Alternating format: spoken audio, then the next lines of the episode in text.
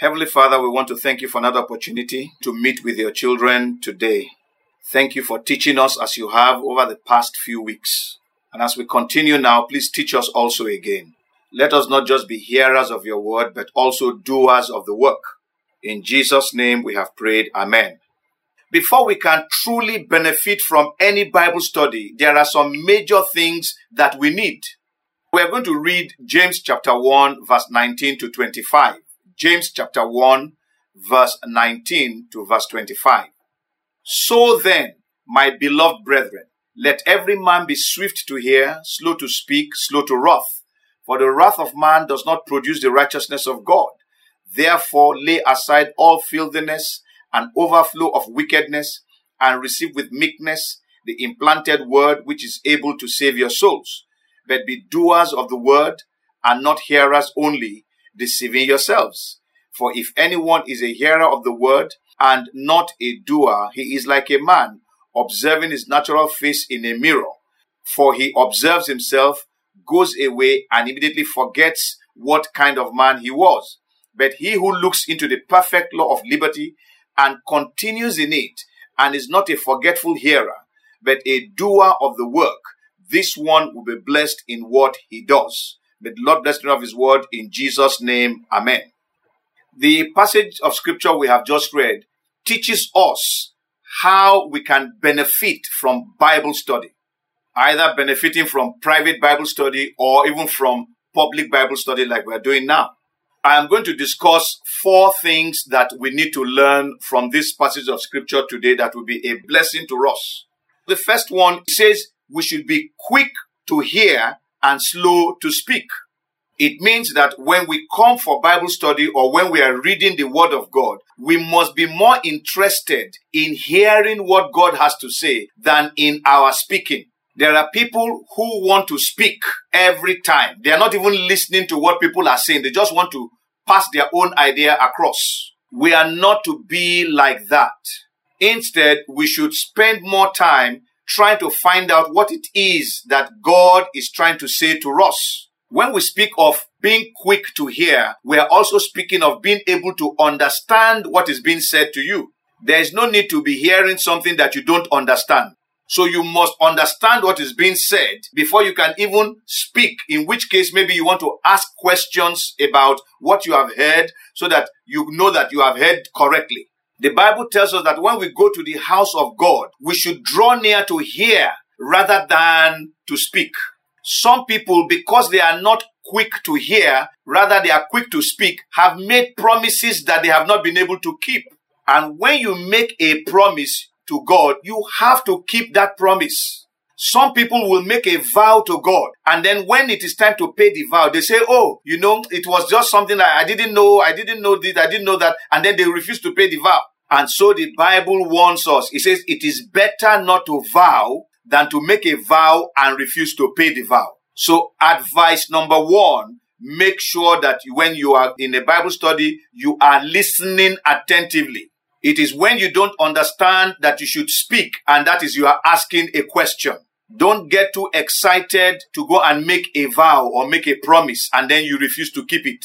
The second thing I want us to learn is that the Bible says that we should lay aside all filthiness and overflow of wickedness.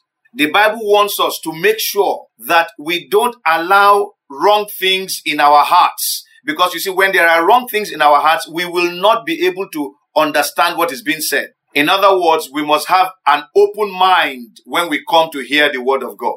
On one occasion, Jesus' disciples forgot to take bread with them. And while they were thinking of how they were going to get more bread, Jesus said to them, Beware of the bread or the leaven of the Pharisees and the Sadducees. And so they thought that Jesus was warning them that when you are going to buy bread, don't go to buy bread from a Pharisee or a Sadducee. But when Jesus realized what was happening, he told them that he was teaching them to avoid the teachings or the doctrine of the Pharisees and Sadducees. Because in Israel at that time, another word for teaching was leaven or bread. For example, if the Bible tells you that God will make you rich, some people think it is about money.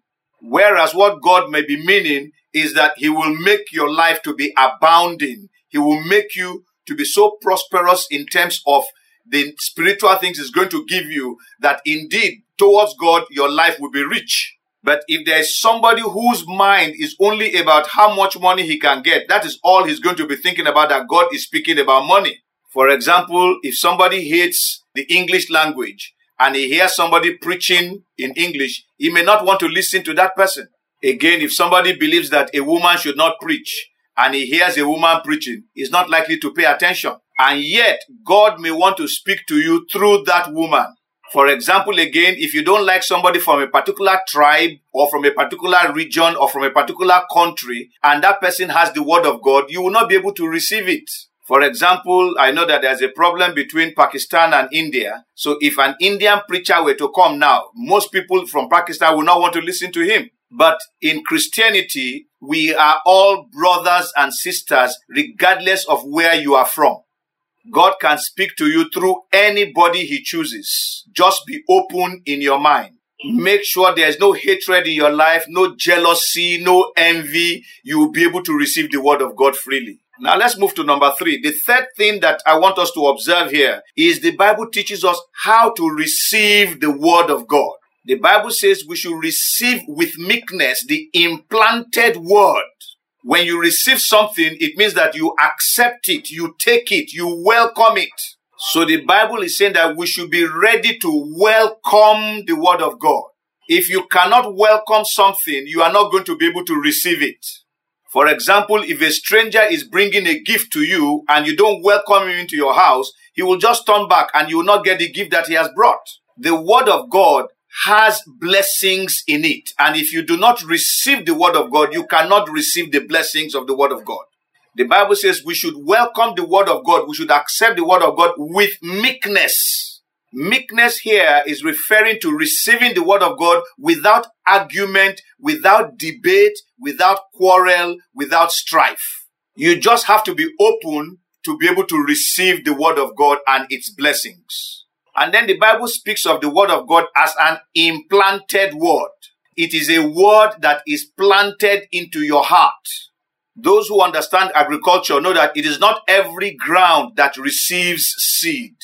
Some soils that are soft, they call them humus soil, they receive seed easily and seed can grow easily there. But some grounds are like concrete. No matter what you do, the seed will just be on top. It doesn't enter inside. And when the ground is hard, the seed cannot produce anything. It will not even germinate. So a meek heart is a heart that receives the word of God into it. And a hard heart cannot receive the word of God. So firstly, you must be quick to hear the word of God when you go to the house of God. Secondly, you must get rid of anything that is going to obstruct your hearing the word of God. Thirdly, you must have a heart that is welcoming of the word of God so that it can stay inside you. A person who likes to argue or who likes to quarrel over words cannot receive the word of God. Finally, do not be just somebody who is hearing the word of God. You must also put the word of God to practice. The word of God is like looking into a mirror. When you look at the mirror, you see whether your scarf is twisted or it is sitting right. If you look at the mirror and your scarf is twisted, then what do you do? You correct it while you are looking at the mirror. But if you look at the mirror, you see your scarf is twisted, you don't adjust it in the front of the mirror and then you go away. It's like somebody who heard the word of God and does not put it into practice. If you don't want to be a forgetful hearer, you must be somebody who puts to practice what God has told you when you are reading the Bible or you are hearing a message and you hear something that you need to correct, you do it immediately. Because if you say, I will wait, when I get home, I will do it, you will forget. And when you put something to practice, you remember easily. So the Bible encourages us to continue to do the Word of God. That is, you practice the Word of God every day. Every day that you read it, whatever you read, you put it to practice. And the Bible says the person who is always doing the word of God is blessed in all that he does. If you want to be blessed, make sure that you are putting the word of God to practice. For example, it is expected that you will be reading the Bible every day and every day you'll be praying, which is a reason why God has made it possible for you to have a Bible so that you can read. The Bible is not just something that you put to decorate your house. The Bible is meant to be read. And after you have read the Bible, whatever God is asking you to do from what you have read, you go ahead and do it. For example, when we are praying, we tell God, forgive us our sins, for we forgive those who sin against us. So if I'm going to put that to practice, it means that anybody who has offended me, I must forgive that person first. And then after I have forgiven them, I now go to God and say, Lord, I have forgiven all those who have offended me. Please forgive me my sins. Also, we pray every day, give us this day our daily bread. So every day when we wake up, we talk to God. We say, Lord, we are looking up to you to give us food for today. It is time for us to trust God. God is able to provide for your needs. And all he needs you to do is to ask him and he will provide you with what you need. So I want to challenge you today to begin to trust God for your sustenance. Don't depend on other people to help you. Depend on God and He will provide for you. God knows the difficulties that you are facing and He is waiting for you to come and tell Him and speak to Him and then He will meet your needs Himself. If you have a challenge and you don't tell anybody, nobody will know that you are going through difficulty. If your child returns from school and he's having difficulty, you will guess that my child has a difficulty. But if your child does not tell you, you will not know. A good parent will say to that child, tell me what is troubling you. And God, who is your father, knows you have problems, but he wants you to come and tell him yourself. Never you think that God cannot listen to you. Just as you always want your children to tell you everything, that is how God wants you to tell him everything. I'm sure there's no parent that will be happy that their child is receiving advice from his friends. In the same way, God wants you to come to Him. He doesn't want you to talk to any other person. He says, Come and talk to me. I will solve your problem for you. As long as God is your Father, you can go to Him. But if you have not yet made God your Father, you can do that also today. What you will need to do is just to say, God, I want you to be my father. I know that I am a sinner, but I want you to come and change my life and be my father. And God will hear you and he will save your soul. So as I close now, I want to quickly go over all that we have discussed today. Number one, be quick to hear, be slow to speak.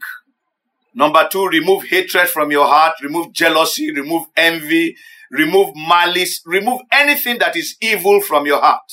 If you don't remove those things from your heart, you will not be able to hear from God. Make sure that your heart is open to receive the word of God. And so, number three, you must be willing to receive the word of God without argument, without debate, without quarrel. The word of God is able to save your soul. The word of God is able to pour out blessings upon you. But first, you must receive the word of God. And then after you have received the word of God, you must put what you have heard to practice. That's number four. Those who put to practice the word of God are blessed in all that they do. We must study the Bible every day and we must pray every day. I want to encourage you to do your private Bible studies and also to pray privately. And as you pray to God, you will find that God will begin to meet you at the point of your need. God will also explain the portions of the scripture that you are reading at those times. This is the time to put to practice what we have heard. Talk to God now and say, Father, this is my need, this is my problem, this is my situation. Come and help me. And if you want to become a child of God, that is, you have never accepted Jesus Christ as Lord before, but today you want to accept Him, pray now. Let us begin to pray now. God is here, He's listening to us.